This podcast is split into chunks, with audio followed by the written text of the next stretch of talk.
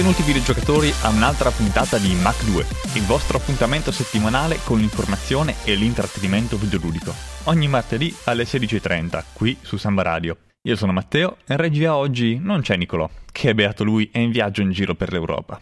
La prima cosa che voglio dire oggi è grazie a tutti coloro che ci hanno seguiti l'ultima volta. Siamo ancora agli inizi e c'è tanta strada da fare per migliorare questa trasmissione, ma grazie comunque a chi ci ha ascoltati e chi ovviamente ci sta ascoltando anche adesso. La puntata di oggi sarà uno speciale tutto dedicato a Nintendo Switch. Con una data di uscita fissata al 3 marzo, mancano infatti pochi giorni al suo lancio ufficiale. Snoccioleremo tutte le informazioni che abbiamo a disposizione su di lei. Vedremo quali saranno i suoi giochi in uscita e ripercorreremo la storia della software house giapponese, cercando di capire se questa console sarà un successo o un flop. Prima, però, le notizie della settimana. For Honor, l'ultimo titolo a tema cavalleresco di Ubisoft. È uscito da poco ma già colleziona le lamentele degli utenti, a partire dalla scelta della casa madre di utilizzare una connessione peer-to-peer invece che server dedicati. Se non avete capito niente, vi basti sapere che non è una buona cosa. Aspettiamo l'arrivo delle patch già annunciate che dovrebbero risolvere qualche problema. Recensioni stellari per Horizon Zero Dawn, l'ultimo gioco di ruolo con tinte adventure ad opera di Guerrilla Games. Sebbene non sia ancora ufficialmente uscito, fanno faville i commenti dei giornalisti che l'hanno già provato. Noi intanto attendiamo con ansia.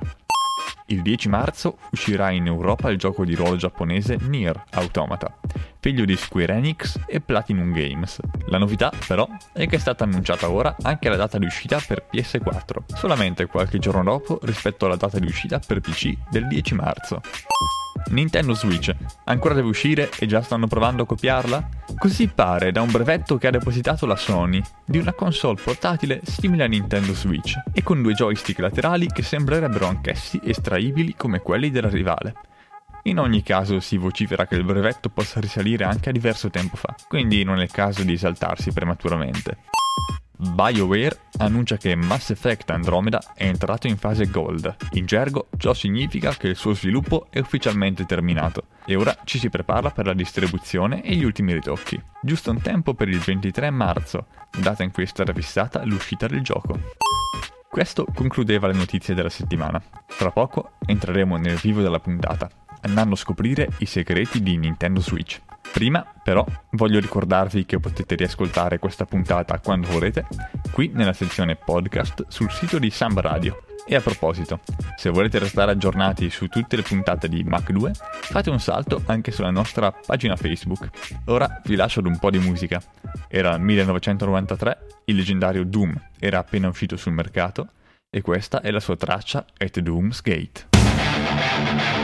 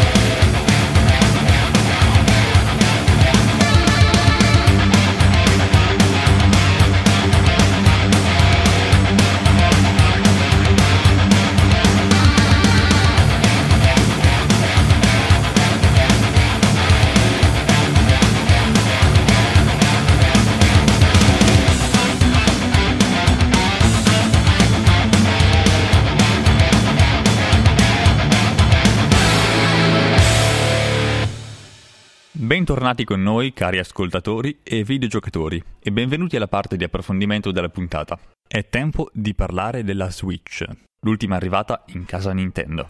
Se seguite anche solo un poco la scena dei videogiochi, probabilmente la Switch per voi non ha bisogno di presentazioni, ma andiamo comunque in ordine. Switch è il nome dato all'ultima console di casa Nintendo, un progetto abbastanza ambizioso che vuole proporsi come a metà strada tra il mondo delle console portatili, come il Game Boy o il Nintendo DS, e il mondo delle console da salotto, vedasi PS4 e Xbox One.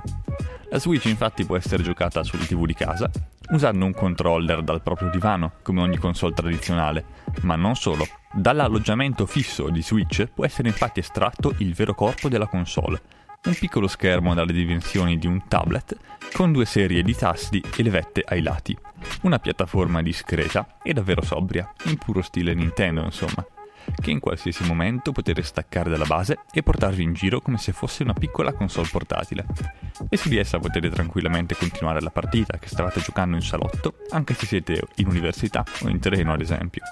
E poi, quando tornate a casa, riattaccate Switch alla base, lei torna a caricarsi la batteria e voi tornate a giocare sulla televisione. E poi i due joystick a lato della Switch si possono staccare e dare vita a due mini controller per giocare insieme con un amico. O ancora, se ci sono due Switch, si può anche giocare in quattro e Insomma, può essere usata davvero in tante configurazioni. Fate prima di andare a vedervi il trailer di lancio su YouTube che a farvelo spiegare in radio. Ma questo comunque è l'essenziale su come Switch funzionerà. Un ibrido tra console portatile e casalinga. Nella seconda parte dell'approfondimento snoccioleremo tutte le specifiche della Switch e tutti i giochi che da lei dobbiamo aspettarci, ma prima vorrei parlare di come Nintendo in realtà già ci avesse provato a realizzare una simile console ibrida. Si tratta della Wii U, un triste nome che ad alcuni dirà tanto e ad altri non dirà niente. Per spiegare meglio di cosa stia parlando, torniamo però un po' indietro nel tempo.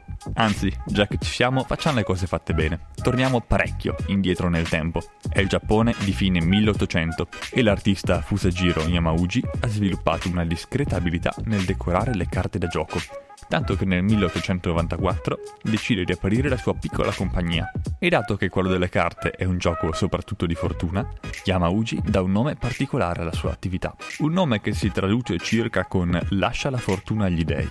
In giapponese, Nintendo. La compagnia sopravvive a due guerre mondiali e alla fine degli anni 40 il nipote di Yamauchi, Hiroshi, sta ormai trasportando l'azienda verso la modernità Fu quindi un passo breve affiancare alla produzione di carte da gioco anche quella di giocattoli, linea aziendale che proseguì fino agli anni Ottanta, quando i giocattoli più popolari tra i bambini iniziarono ad essere altri, i videogiochi.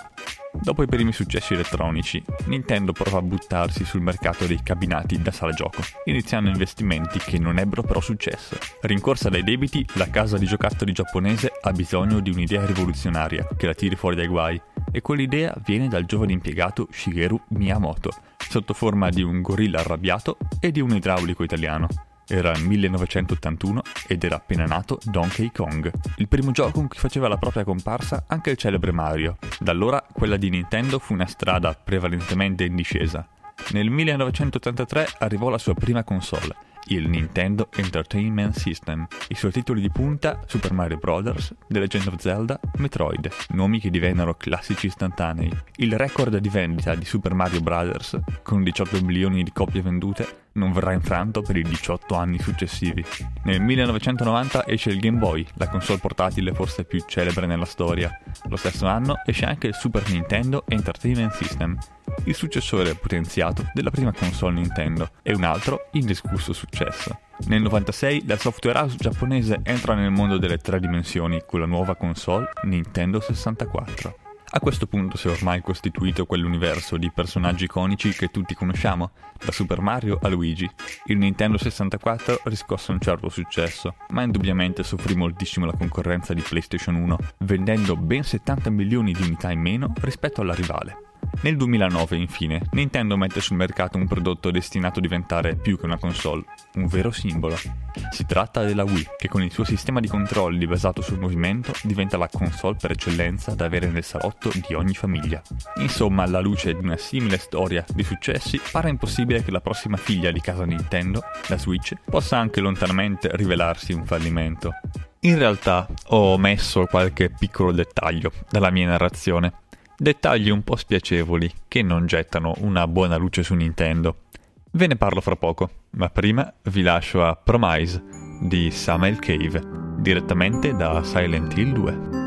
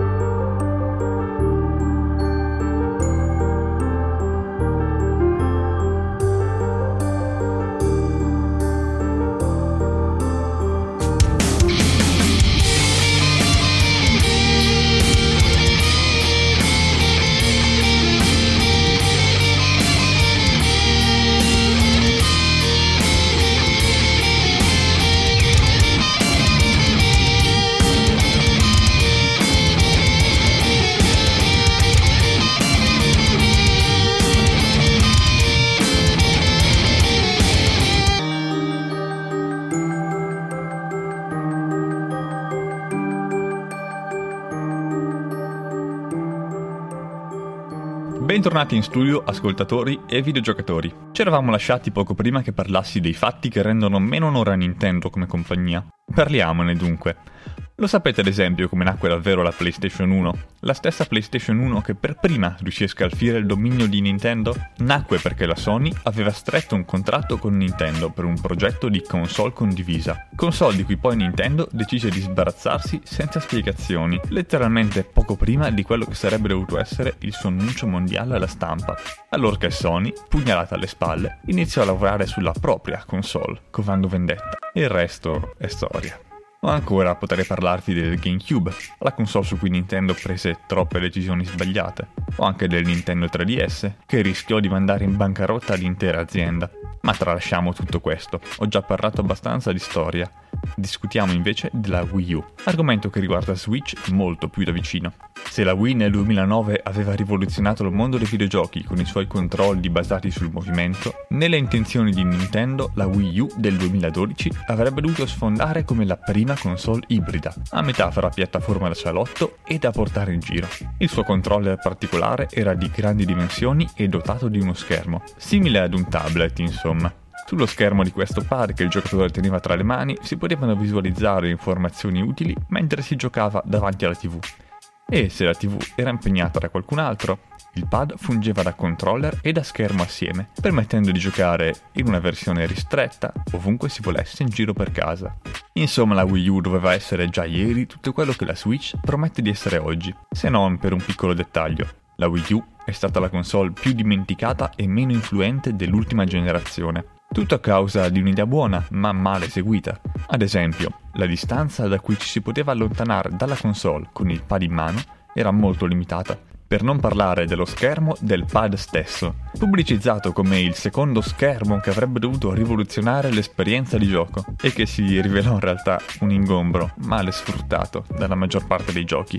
E ancora, come dimenticare la pessima campagna pubblicitaria della Wii U? La gente non capiva se fosse una Wii 2.0 o un nuovo modello, ci si domandava se i giochi della Wii vi funzionassero, se bisognasse comprare nuovi telecomandi.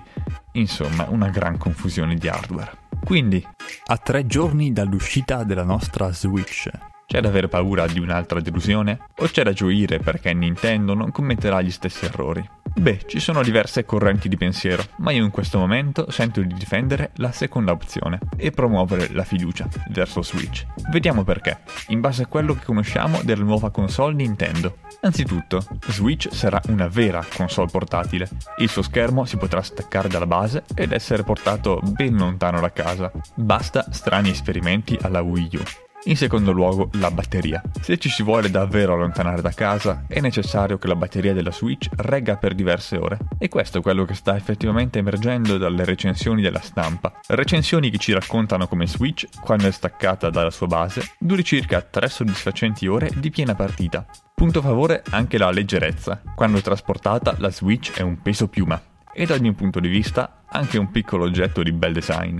Da non sottovalutare nemmeno il fattore social. Proprio oggi che sembrano lontani quegli anni 90 in cui bastava avere due controller per giocare con un amico alla propria PlayStation, Nintendo ripropone la possibilità di giocare con i propri amici anche in viaggio, in un modo tanto facile quanto staccare i due set di pulsanti dai lati del pad e usarli come due piccoli controller indipendenti.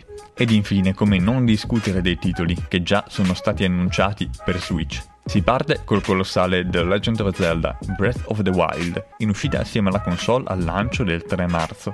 Sempre per il 3 marzo anche alcuni titoli minori, come la raccolta di minigiochi 1-2 Switch, Super Bomberman e Just Dance. Si continua a marzo inoltrato, ma la vera attesa sarà per il 28 aprile, data in cui uscirà il nuovo Super Mario Kart. Qualche annuncio costella la primavera, ma di nuovo la vera attesa è per l'estate del 2017, periodo in cui uscirà Splatoon 2. Pochi mesi dopo, in autunno inoltrato, e speriamo senza ritardi, sarà il momento di Skyrim, pure lui in procinto di approdare su Switch. Ed infine, l'ultima perra dell'anno, Nintendo se la tiene per le vacanze di Natale, quando dovrebbe uscire Super Mario Odyssey. E questo per non parlare dei titoli che usciranno nel 2018, Minecraft, Xenoblade Chronicles 2 e Street Fighter, solo per citarne alcuni. Insomma, non provate a dire che l'offerta non sia ricca. Poco altro è rimasto da dire sulla Switch. Anzi, in realtà se ne potrebbe parlare ancora per ore, ma piuttosto è il mio tempo che sta terminando. Quindi, ragazzi, è arrivato il momento di salutarci. In bocca al lupo a chi inizierà a giocare a Switch già dai prossimi giorni. Fatevi una partita anche per me. Io vi ricordo ancora che potete riascoltarci quando volete nella sezione podcast qui sul sito di Samba Radio e vi invito magari a fare un salto sulla nostra pagina Facebook. Io sono Matteo, vi saluto dagli studi di Samba Radio e questo è stato Mac 2.